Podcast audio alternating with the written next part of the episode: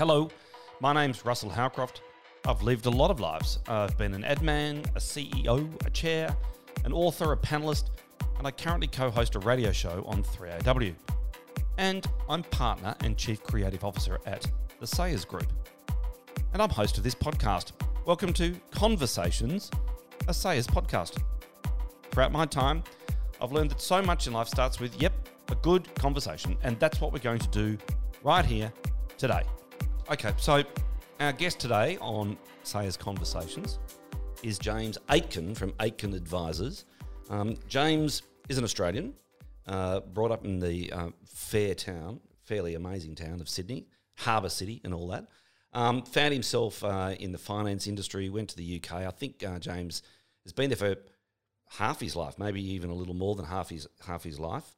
He has created um, a global impact um, with a show, which is which is I think James a desk, a lot of reading, and um, the ability to email people that matter. I mean, it's an amazing story. So, James, welcome to the Sayers conversation. Good morning, Russel. That's I, I wish I could have come up with that introduction. I think I'll get you to write all my copy from now on. Not a problem. I mean, we, we would love to do. We would love to be involved with your your thriving your thriving business. Now, before we get stuck into it, what we like to do. This is Freddie. Freddie's um in charge of production. G'day. So what we like to do is we just want to get you into a really good conversation space. And the way we do that, given this is an audio medium, is we just play you some audio grabs and we want you to think about okay, where is the great place to have a great conversation off the back of what you're about to hear? So let's roll. Yes.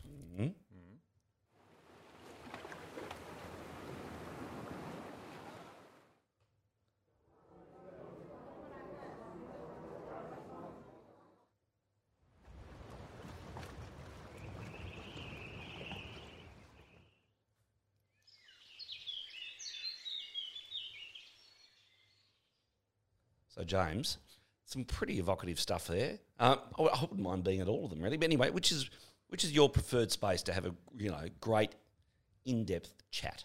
Well, I, I was hoping you'd play a snippet from Acca Dacca's Highway to Hell. yes, yeah, but you can't talk over Akadaka, right? Absolutely, be disrespectful. Um, the the water, the the waves or Yeah. the lapping water, I thought was that. Oh yes, no, Yeah. That's that's terrific. Isn't that beautiful? Oh, So you and I, we're uh, perhaps we're on a beach. yep. Um, I, I've never been to Malta. Um, I'm keen to go to Malta. That's become the new obsession. Maybe maybe we're on a beach in Malta, um, and we are we're probably not in sort of Tony Abbott kit, um, but we might be. You'd be from the Okanui era. Oh yes, great business. Yeah, What happened to them? I don't know what I happened to them. they, I mean, that was the thing. We all had to wear the Okanuis, and then we sort of morphed into billabongs, and then that kind of went off a cliff as well. I, I know. So we're good at that. Maybe we can get to this at the end. Like Australia, we seem to be good at creating brands and then killing them. Anyway, let's talk about you. Yes. So what do I know? I know that you start you left you went to university. You started in the finance industry, Right. Uh, then you went over to the UK, uh, and then 2008 hit, um, and you found yourself in a sweet spot. That's that is a very short version. You go. You tell us. You give us the the James Aitken story. Sydney side, I grew up, two brothers. Um, didn't know what I wanted to do when I went to university. Dad, who you, who you knew, said, Well, why don't you try economics? I'd never studied economics or commerce uh, at school, and, and it's kind of ironic given what I do now. But there you go, off to Sydney University, ended up getting a job at Macquarie Bank in foreign exchange, which I loved, and then ended up uh, five years later working for American Bank. They sent me to London in May 1999. Yep. Uh, I was thinking I'd be there for a couple of years working in foreign exchange and explaining to people how the world works and stuff like that. Well, here I am in London 23 years on. It's been a heck of an experience. And, and look, I won't, I won't take listeners through my whole lamentable banking career, but fast forwarding a bit, I ended up working at a business called AIG Financial Products. Uh-huh. And it was a fairly fancy whiz bang derivatives business uh, that was a subsidiary of what was at the time one of the world's largest insurance companies, AIG, American International Group. And uh, I learned three years there all these things about how the world of finance actually works, all these things hidden under the surface Yeah. that, that keep the lights on. Uh, and uh, as luck would have it, I mean, it wasn't obvious at the time, but as luck would have it, I left AIG Financial Products in June 2006 with all this knowledge. And then not long after that, I started working at a Swiss bank, UBS, in London, and uh, they let me loose on their client base and policymakers around the world from September 06 onwards. And uh, look, I was kind of the one-eyed man in the land of the blind because I was telling everyone from from from September 06 that look, here's what happens if US house prices stop going up. Here's how the financial system works. And by the way, we're heading for a big problem because here's how it's all connected. Yeah. So uh, I got in. I was speaking to all these people, and and and look, fast forwarding again, at the end of 2008, all these things I've been warning about started happening, and I had over that period saved a lot of my clients a lot of money, helped them not lose money, which during that period was important, and I'd helped some other clients make billions. And then on the back of that, Russel, to my great surprise and, and eventual delight, a number of these clients said, Look, we can't pay you for all the help you've given us. Have you thought about setting up your own business? Right. And of course, I hadn't. um, but here we are. Nice. And uh, so I got lucky. I knew something really important once, and then I ran with it with the support of some wonderful people Yep. uh, around the world. And here I am. Okay, so um, explain to us the business model, your business model. Business model is really simple. It's just me, and I outsource as much as I can to, to, to other people. But the business model is helping immensely time constrained people think about investment decisions that must be made. Now, maybe that's a bit of a mouthful, but think of it this way you're managing billions of dollars, and people look from the outside and they think that you're thinking about risk and investments all day long. But of course, you're not. In this day and age, you might be managing your tens of billions of dollars, and if you're lucky, you get an hour every day to think and read and, and, and make risk decisions because you've got this compliance training, you've got diversity and inclusion training, you've got all these things Yes. that are completely orthogonal Yeah. to managing client assets. So there's a niche there for me to come in, and I'm working with all sorts of people all around the world, some of the world's largest family offices, uh, sovereign wealth funds, hedge funds, mutual funds, every type of investor you can imagine. But the one common thread is how time constrained they are and, how little, and how little time they have to think. And I'm the guy that just sits there for hours and hours and hours like an old man. Well, maybe because I am. And I just read and I think and I try to synthesize and impart knowledge to people about how I think the world works. Um, and uh, look, as, the world is shouting at itself right now. Yeah. And that's a problem. Is the world bifurcating? Oh, for sure. Yeah. Yeah. And yeah, go ahead. No, no, no. I, I just think that that's, that seems to be what's happening, but it, it certainly in the Australian context, I don't know that we talk about it just as simply as that. Yeah, I, look, Australia has some issues that it will need to confront, but perhaps they're not as glaring and pertinent as some of the issues that might be gripping Western Europe right now or the entire Northwest Hemisphere. Yeah. You know, top of the list might be the, the energy transition, as I think of it, rather than the climate transition. Yep. Um, but yes, the world's bifurcating. There's a lot of people shouting on the left. There's a lot of people shouting on the right. And, and to me, at least, there seems to, whether it be politics or anything, there seems to be this enormous unoccupied space in the middle just to be balanced and proportionate and sensible. And frankly, Russel, that's a challenge. Yep. Because because the essence of so many things today is showbiz and narcissism. You know, look at me, look at me, look Kath and Kim, look at me, look at me, right? I love that. And that describes so much of the world today. It's about, hey, look at me, I'm going to make a lot of noise. Well, I'm not sure that's adding value. But that's the challenge because in finance, which I'm the field I'm in, so much of finance and investment is about um, jumping up and down and shouting and showbiz. And I'm not sure that's necessarily helpful to, to generating outperformance with a portfolio. But there's a tension for me, frankly, is like, what's that? What's the trade off between being visible and useful, but avoiding all that clamour and noise that, that too many people are caught up in? It sounds glorious. Um, you're in you're in Wimbledon. Yep. So you're in Wimbledon. You're in your library in Wimbledon. You're, Yes. you're a big reader. Yeah. Um, and then you think through ra- ramifications, implications. Yeah. You sit, you then send out communication to That's your to your cl- customer base. Yes. Um, and they obviously are paying for that communication. That's right. It's absolutely awesome. Yeah. Tell me, I can see I can see the big picture role that that plays, Mm-hmm. but do you also play a tactical role? Oh, for sure. Especially over the past three years. And and look, my clients pay me. I mean, how lucky are you and I that people pay us to do something we love. I mean, it doesn't get better than that. But my clients don't pay me to give them, you know, daily trade ideas or do this, do that. They pay me to help them think. Right. But from time to time, and where appropriate and necessary, I do tell them what to do. And obviously, as we think back over the past two years, there's been a lot of disruption in financial markets. And it's the hardest thing to do in the second quarter of 2020, but there are things that you must buy. Right.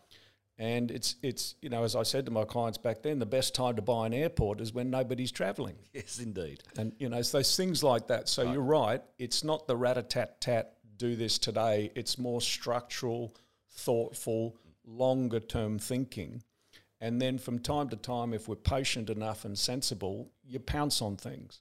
Uh, and that's been the story of the past three years. And then along comes inflation and things change again. Uh, Indeed. So the, you're a big reader, obviously, because that's Yeah. a big part of who and what you are. Yeah. And a big part of what I'm buying. If I if I was a, if I was fortunate enough to be a customer, so just give us a bit of a clue about your reading matter.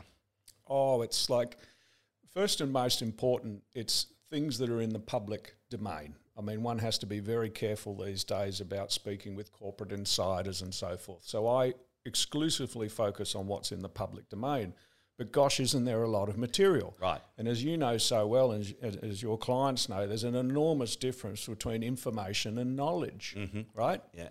So, of course, as much as I try to be objective in my reading, it is necessarily subjective because you choose what you're interested in. So, I will read academic research. I will read uh, economic research put out by central banks and treasury departments and so forth. I will read a lot of books on the climate transition, history, philosophy, and of course a bit of economics because I'm just trying to improve what I know, and and to use that uh, that um, perhaps a cliche from Warren Buffett and, and Charlie Munger is I'm just trying to gently expand year by year my circle of competence so I can be more useful to my clients. Yeah. So right now I could be reading everything from which I am from John Howard's a, a sense of balance, which is a great way of framing many of the world's challenges when people are shouting at themselves. I could be reading Vaclav Smil on climate transition in energy history. Um, I've been down to Craddock's bookshop down here yesterday. I love roaming bookshops. It's a and it's just look. I can't give you any definitive topic. I'm just constantly reading on all sorts of matters. Yeah. But especially now, I'm reading about experiences from the 1970s. Right. This Right. is where I wanted to go. Yeah. So the notion that what we're about to embark on is we've we've been there before. So when you when you think about the near future, um, it's only on the radio the other day, James. I said, "Is it feeling like the 1970s to you, Ross?" We had that conversation. So just Yeah. tell me, okay, does it feel like the 1970s to you? It's it. I'd say at some level, there's no good historical financial analogues for what the world's trying to transition through at the moment. I mean, there's bits of the early 1980s. There's certainly bits of the 70s. If one wanted to be philosophical, one could say there's elements of the late 1940s. But I think you're right. The thing that resonates in modern memory is elements of the 70s, where you have energy supply shortages, you have price rises, you have nascent wage inflation, and accompanied by what appear to be the wrong policy settings. And we won't know for some months, we may not know for another year. But as much as inflation is perceived to be a political problem today, particularly in the United States, as much as real wages are falling, which I think is an enormous political problem across the West, I think in the next nine months to 12 months, at a guess, these central banks in particular and politicians are going to be forced with a trade off between growth and inflation. Because, Russel, one of the lessons from the 1970s is that they, they eased off rate hikes too soon, particularly in the United States. So they were doing the right thing, tightening policy, and then they thought around 75, you know what, we've got this. Yeah. And then off it went again into 1979, 1980. Similar here in Australia, right? It was similar around the West. Yep. Now, the challenge now is with inflation as high as it is in most countries, but especially the United States, I don't see how you get inflation back on a path toward this kind of mystical 2% number that central banks go on with, which is plucked out of air. But I don't see how you go from 9% to 2% with all these energy supply problems around the world and ongoing supply side constraints without being prepared to cause some kind of very sharp slowdown in growth, which feels like a recession to a lot of people. So that's the awkward trade off that lies ahead. So, such as our own central bank here, the Reserve Bank, which is probably going to hike interest rates another 50 basis points Yep. next month. And, and really, what they're trying to do, Russel, is just catch up for their errors of judgment earlier on. But look, so to come back to your 1970s analogy, it's probably the best fit. But what policymakers are trying to do is, is almost unprecedented because we have all this inflation. We have no ability to increase supply, if you will. So, what central banks are trying to do is slow down demand. And how to calibrate that when you've got all this leverage Yeah. and you've had a property fever in Australia a again. lot of money in the a lot of Yeah. money sloshing around. Yes. Right. And and how you calibrate that, I don't think anyone can. Ah. And you can see the nervousness. And to be fair, how could they not be nervous? You can see the nervousness, you know, to use the RBA as example again, when they talk about a narrow path.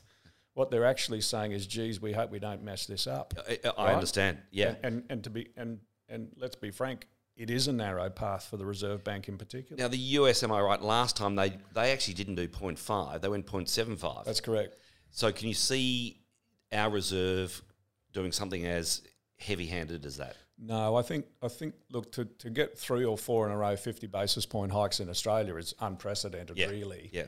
And I think we've got 50 basis points coming and then, oh, maybe another 25, 25, you know, we slow it down a bit. But to be clear, the, the less all these central banks hike in the near term, the longer they're going to have to be hiking policy rates well into 2023. Yeah. Now the winter of discontent. Yeah. UK, what year?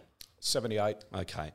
So, th- talking about you know what's what's about to come before what's about to come in front of us in the near term, Yeah. and of course relating back to the seventies, um, is the UK about to enter a winter of discontent?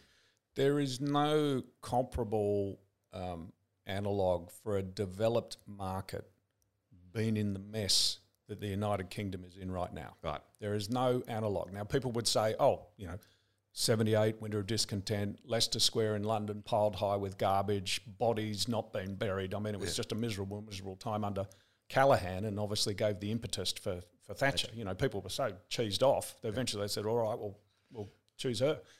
But, um, you know, you think about imbalances, you think about inflation. Inflation in the United Kingdom by the end of this year is probably going to be in the mid teens. Joys. Yeah. And we have some wage rises, but obviously, as is too often the case, the burden of this is going to fall on lower income households. And you have a central bank run by a frankly incompetent man called Andrew Bailey who says, Oh, we're going to raise interest rates, but only a little bit. It's like, mate, what are you talking about? You expect this inflation problem to miraculously disappear. So there's a whole lot of things that don't make sense. And then you've got, So first and foremost, you've got to tackle inflation. of course you do. Right. um, because you know you can risk creating these feedback loops where people say, "Look, prices are up. I need to be paid more," and then what do you have? Right.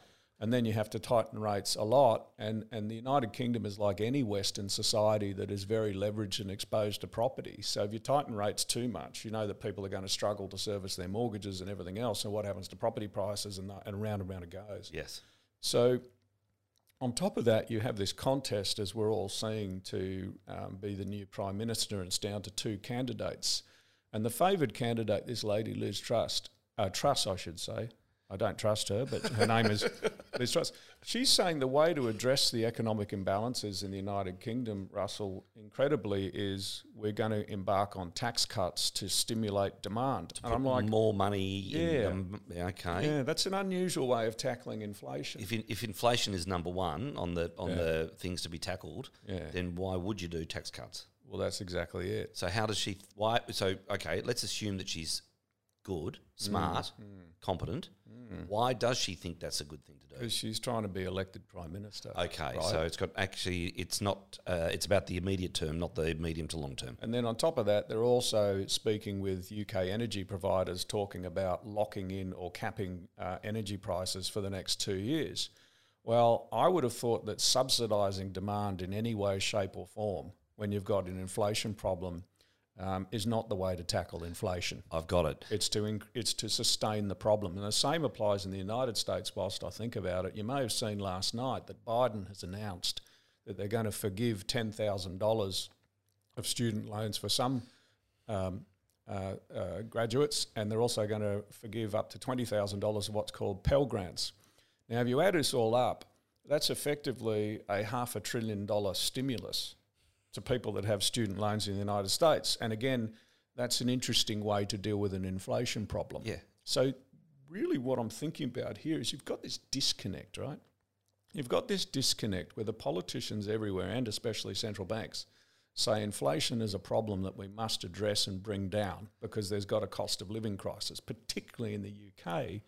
But at the same time, politics is skewed to all these policies that would either forgive debt Yeah. or underpin wages and generally make prices stay high. Yeah.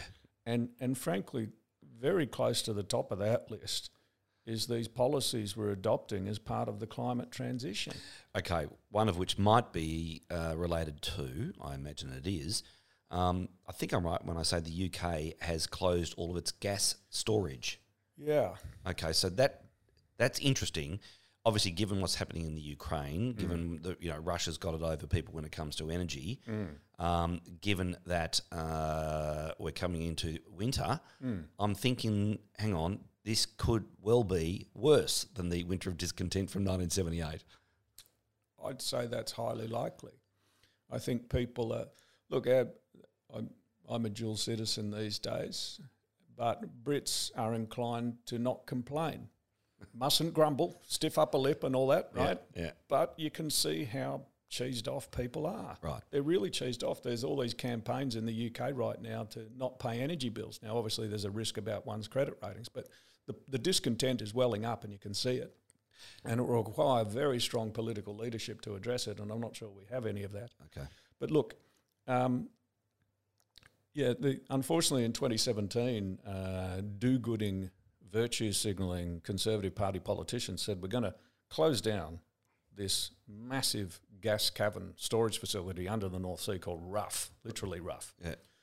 Oh dear, because we've got uh, continuous gas supplies. We've got these what's called interconnectors with Norway and, and the continent, Rotterdam, to import gas. Well, okay. How does that work when Europe itself is struggling with its gas supplies and uh, to, to power itself through this winter?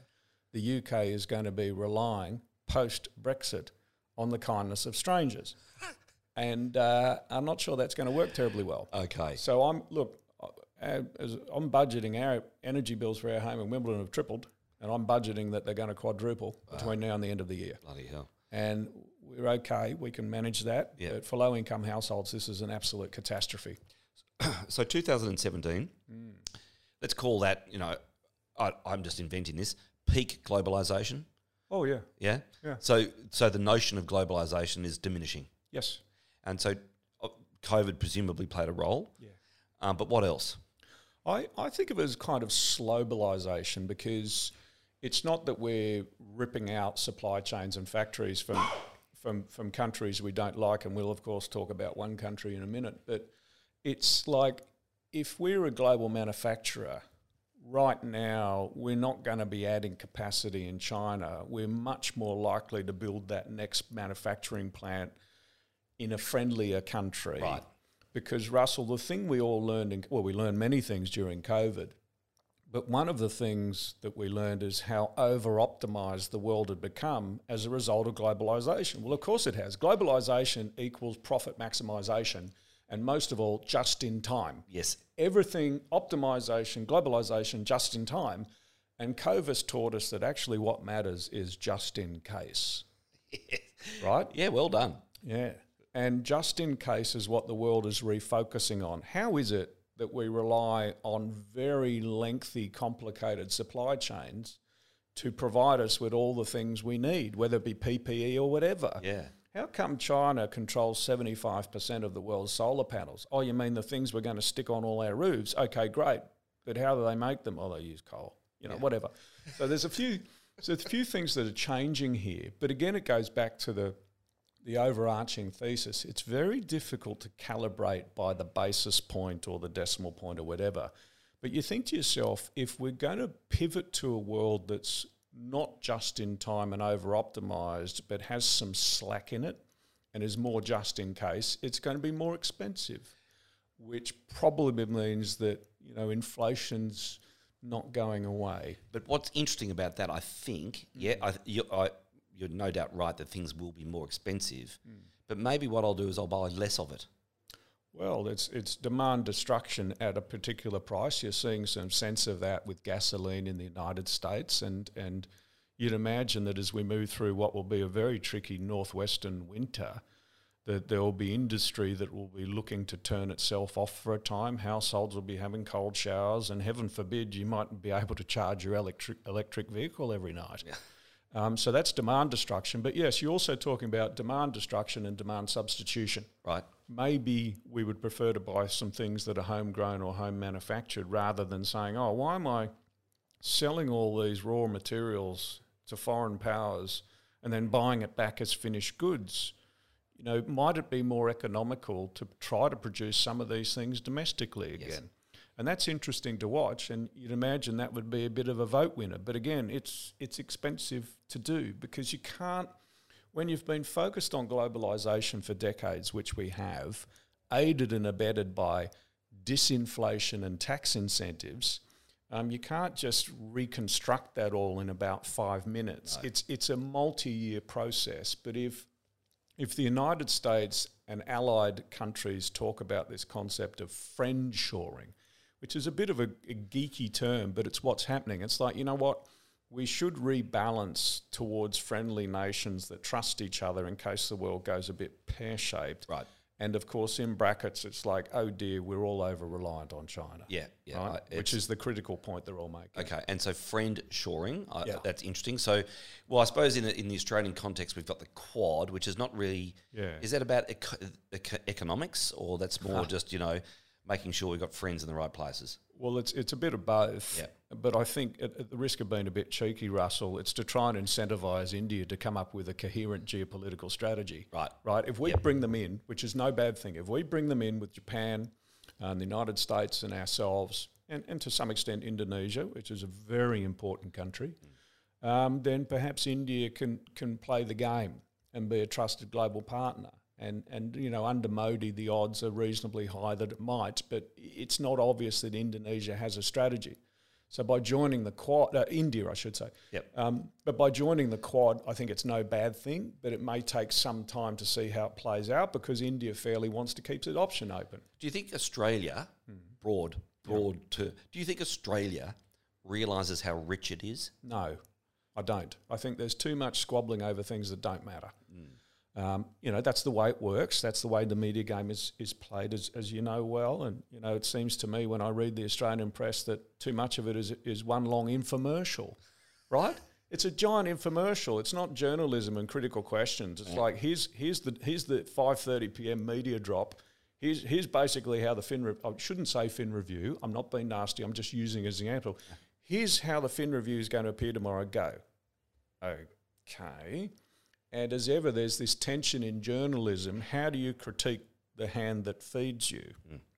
Yeah. Right? Yeah. It's a tricky one. So I'm It's not tricky. having I'm not having a go at journalists. I'm just saying it's difficult to get to the bottom of some of these critical issues. But to your point, I don't think Australia realises how well positioned it is. Yeah. And it's well positioned because we have a lot of wind, we have a lot of sun, mm-hmm. and we have a lot of money. And for those of us growing up in or working in finance for 25, 30 years, you, you're taught that Japan is one of the world's largest creditor nations. It has a gigantic pool of savings. True. So we're taught to think a lot about Japanese capital flows into various assets around the world. Well, give it another two years, and Australia, thanks to the magic of superannuation, will be the largest creditor nation in Asia, There we go. overtaking Japan. And I'm like, what are we doing? what are with we it? doing with all that money? Now, you and I know, and it's good to see conversations around it even this week. You and I know that all our friends in the superannuation industry are very keen to invest in the energy transition. Good. And the and we've seen this climate bill go through Canberra. And look, look we could nitpick over whether 43% is a bit ambitious Yeah. over eight years. Yeah, like but to 2030, Yeah, but we're going to have a red hot go at it. we've got the money. Yeah, we've got the money. We're going to have a red hot go at it. so the thing is that I don't doubt that any number of renewable projects in Australia can get funded. But the global clout, in parallel with that, the global clout that Australia has as, our, as a result of our compulsory superannuation is enormous.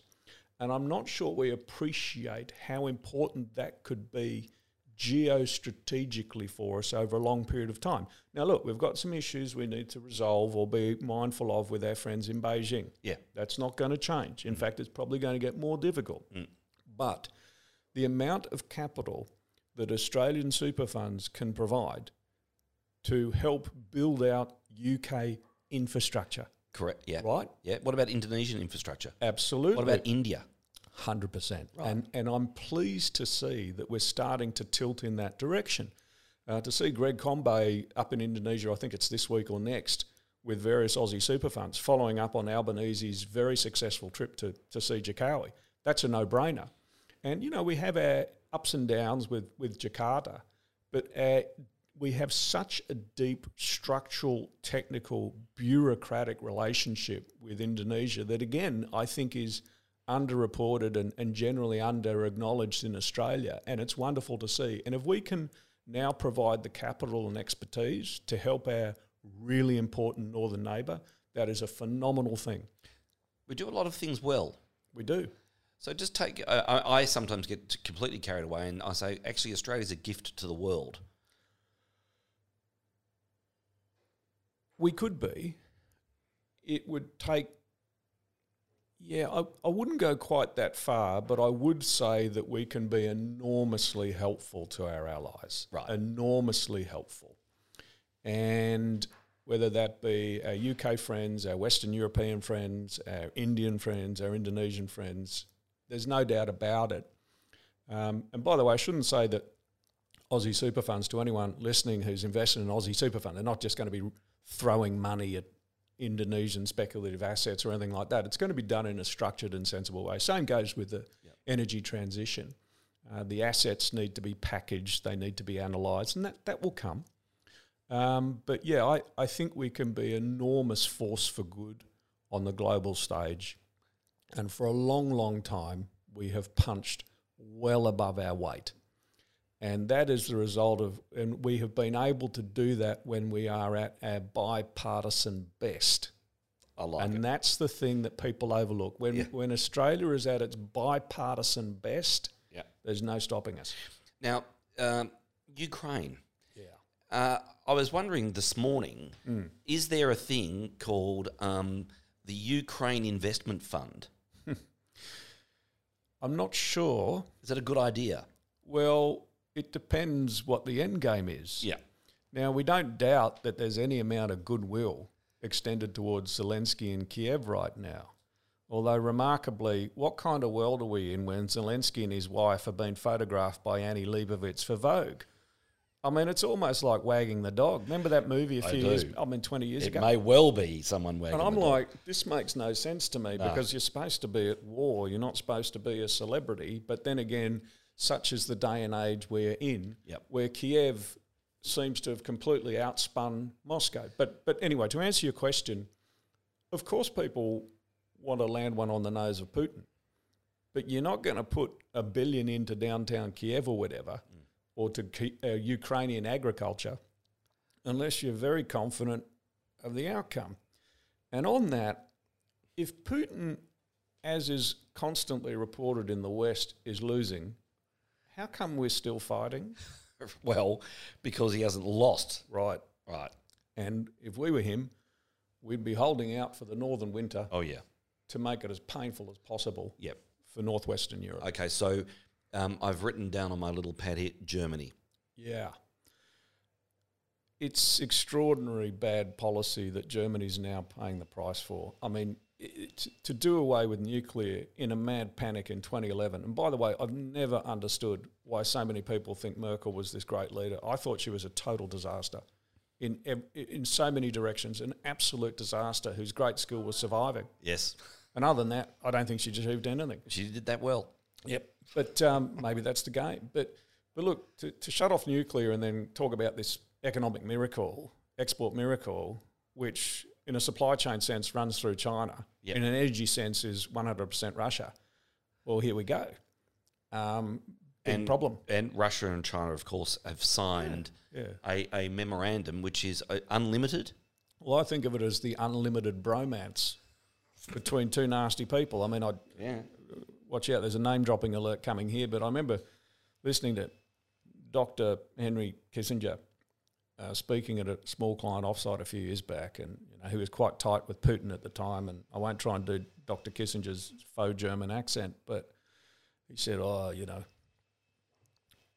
Putin is the supreme strategist in the world today, but you wouldn't want him as your father-in-law." And I, I think that's dead right. Um, but you know, when you think of Germany, it's just been completely outfoxed Right. By a man who, perhaps as a result of his economic and political system, has a long-term view. So Ukraine is significant when it comes to resource Sure. resources. Yeah. So presumably it's um it's a signature unlimited in terms of our relationship, China Russia relationship, and we'll just go and get Ukraine, and then we don't need any of the other donkeys. Is that is it as simple as that? I'm not. Maybe it is. I'm not sure. But really, to, go back to to Germany as this perceived engine of global growth and this economic miracle ongoing, they're stockpiling energy like mad, and then the next step is to um, to ration energy.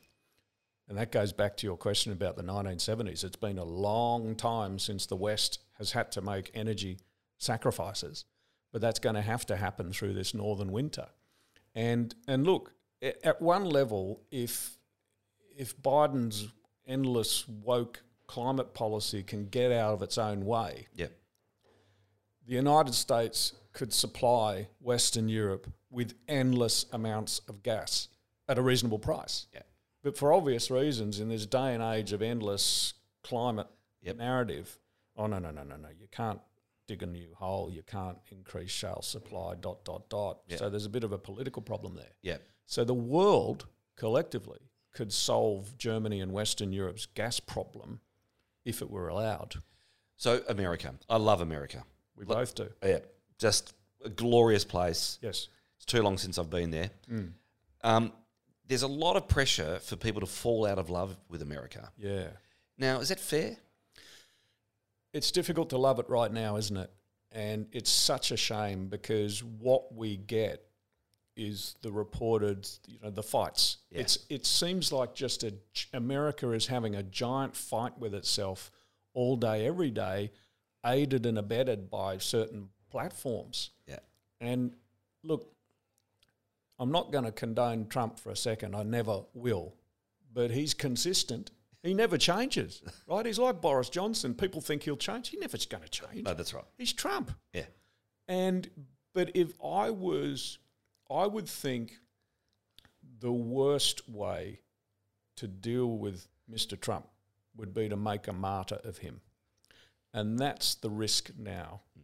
Now I hope that when all this stuff is unsealed, that they had very, very, very good grounds for sending in the FBI to Mar-a-Lago. Yeah. I hope, because if they didn't, No. and it was designed as some political hit to try and knock Trump out of 2024 race, um, then we've got a big problem because that will serve to reinforce Trump as a candidate again. The big ideas that come out of America that have been a you know major driver of you know the last 150 years really. Right. So shooting for Mars, for example. Right. I mean, I look at that as great, Yeah. and that that will benefit everyone.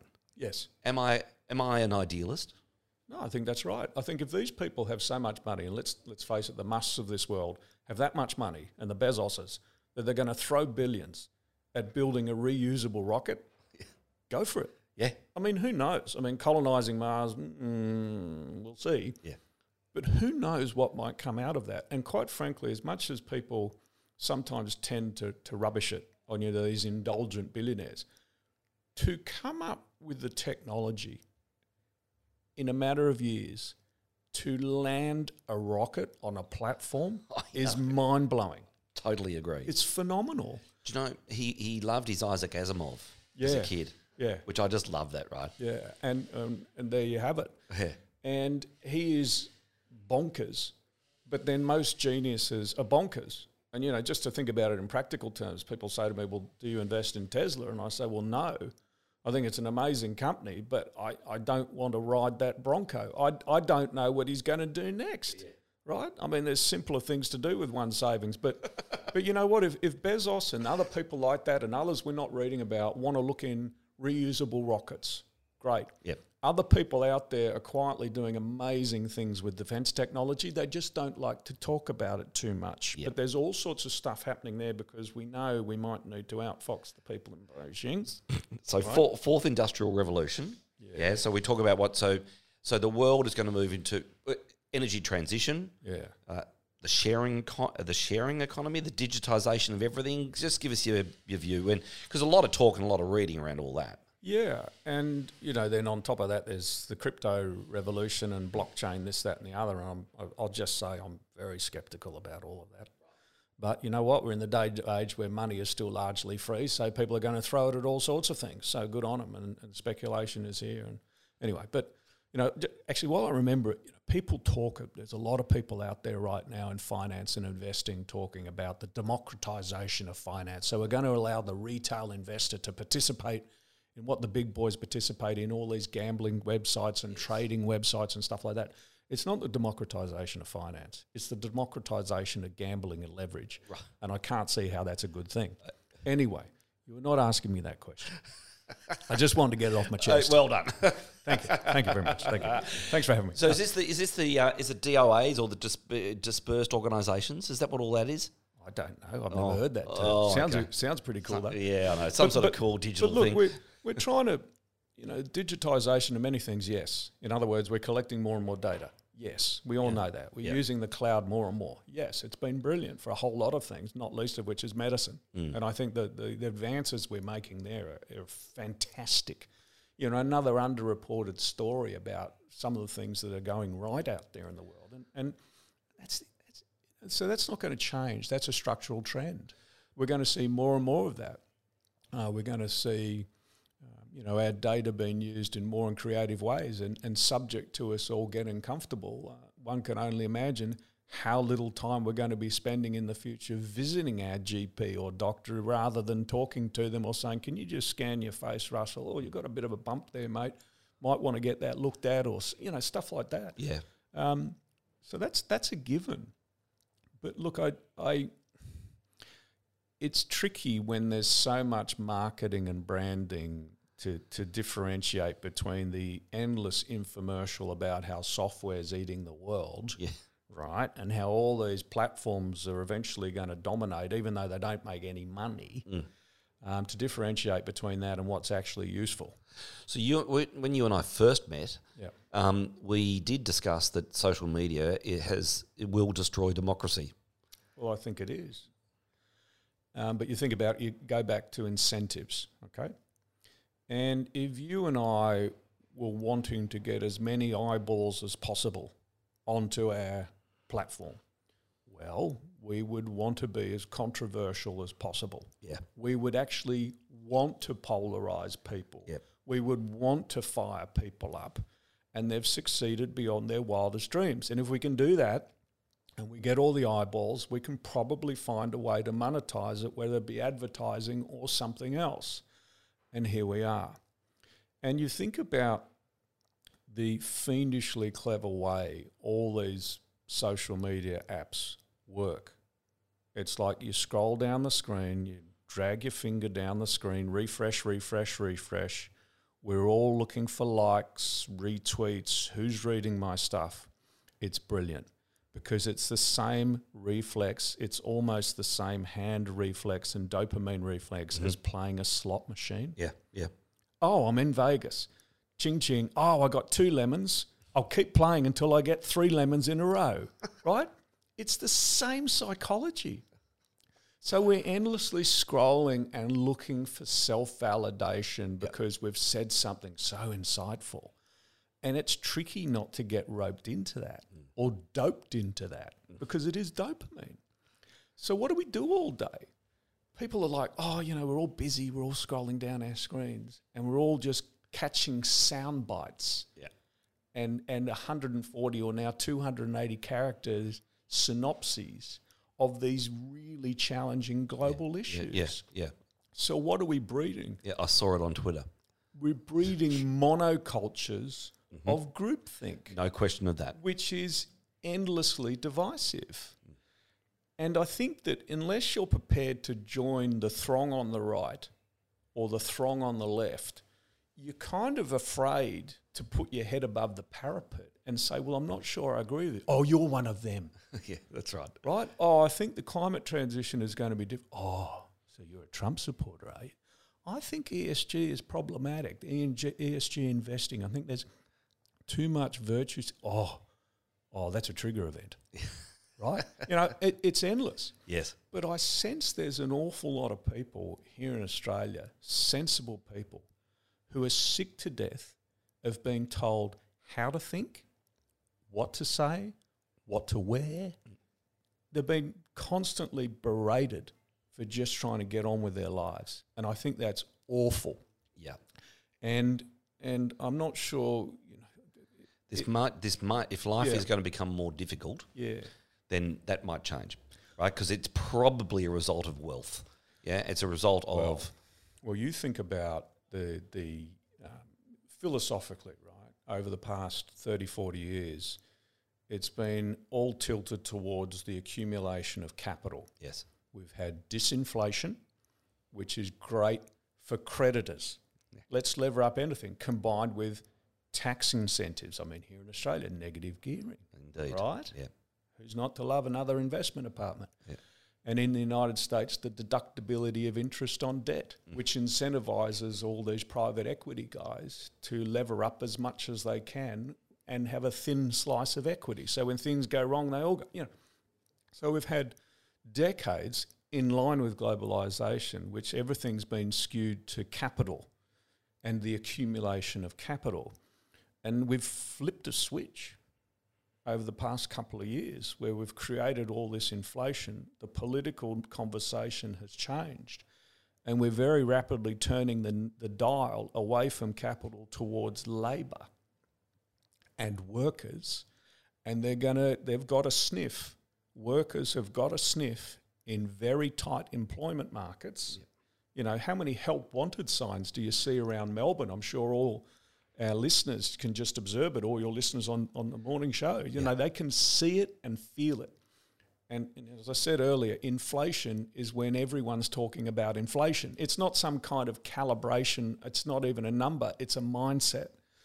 So the workers are feeling for the first time in decades, and who can blame them, that they may have some bargaining power. yes, And this is, I, I worry a bit that this is the flip side of, or the inverse of what one of the great figures in Australian economic history did, and that's Bill Kelty, right? And we all talk about Hawke and Keating, but the man who was yeah. so important to doing that transition away from the high inflation and, you know, um, overly regulated 1970s Australia to the Hawke Keating revolution, Bill Kelty yeah. The Accord, right? Yes.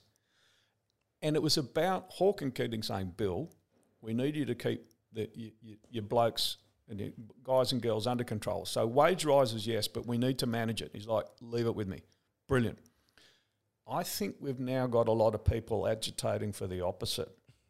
And to be fair, who can blame them? It's like real wages are falling. It's not as bad as it is in the UK here in Australia, but we're on the cusp of a cost of living crisis, particularly for the lower income households, and that's going to be politically poisonous. Mm. So you can sense that, you know, the unions are like, look, you know, we want our slice of the pie. Now, how you calibrate that on the way up, I'm not sure, but I don't see too many Bill Kelties out there who are prepared to say, look, here's how we manage it, here's how we discuss it, here's how we negotiate it, rather than this endless clamour and shouting. Yeah. Because the last thing you want in Australia is commodity prices to collapse combined with sharply higher interest rates. Now, that would be a bad day for the Australian economy or a bad few years. So, if you work backwards from that and invert it, you say to yourself, what do we need to do now to avoid this dreaded wage price spiral in Australia? And to be very clear, we're not there. No. We're not there And- because if we get that, the Reserve Bank will have to say, look, ladies and gentlemen, I'm really sorry, but we're going to have to jam up rates here mm. With obvious consequences from Australia's most loved asset, which is property. Indeed. So we want to avoid that. Now, speaking of property, I want to ta- I want to take you to Wimbledon, Yes. um, and we're going to go. You know, is there, there's not really a seaside, but there's a river at Wimbledon, so potentially we're at you know we're on the Thames. Yes. It's frozen over. Yes. So we're so we're, we're ice skating. Yes. Wimbledon is glorious. I, I, London to me is a glorious place. Wimbledon, beautiful. Yep. Just I want you to just just give me a bit of romance of where you live. We are about 200 yards behind centre court. Uh, from my office, I'm very fortunate. I look over centre court and the tennis courts in Wimbledon. Over behind centre court, I can see the roof of the Royal Albert Hall, and I can see all the way across London, past Battersea Power Station, London Eye, Big Ben, and everything. And then I go across the city and the Shard, and I can see all the way around to Canary Wharf. Wow, Yeah, from Wimbledon, yeah. Well, we got a nice. you're quite high. We're quite. we we've got a nice corner block, and I'm very lucky to uh, sit there in my turret with my binoculars. Perfect. No, sorry, looking out on the world. Um, but it's a lovely spot, and we get this great buzz every year when the tennis is on. I mean, we, we hear the sound come in our windows five seconds before it's on the TV, and you, you always know when the great Federer's won a point because the noise is so big and it comes rolling up the hill, and it's just magical spot. And but never did I imagine when I landed in London 23 years ago that well, firstly I'd still be there, um, that I'd be living in Wimbledon, running my own business. I mean, you, ca- you can't make it up. You couldn't make it up. But it's a great spot. We've got great neighbours, great location, 30 minutes easy commute into you know West End of London, whatever. And the trains actually work pretty well, no matter what people say. And Yes. it's a good spot. It's a great spot. Well, James, sincere congratulations on you, on the business that you've built, Thanks. the life that you've created, yeah. and I know that uh there's a fellow up there called John. Yeah. to be very very proud of you. Good I'm man. Very touched indeed, and what a great chat, mate. Thank you.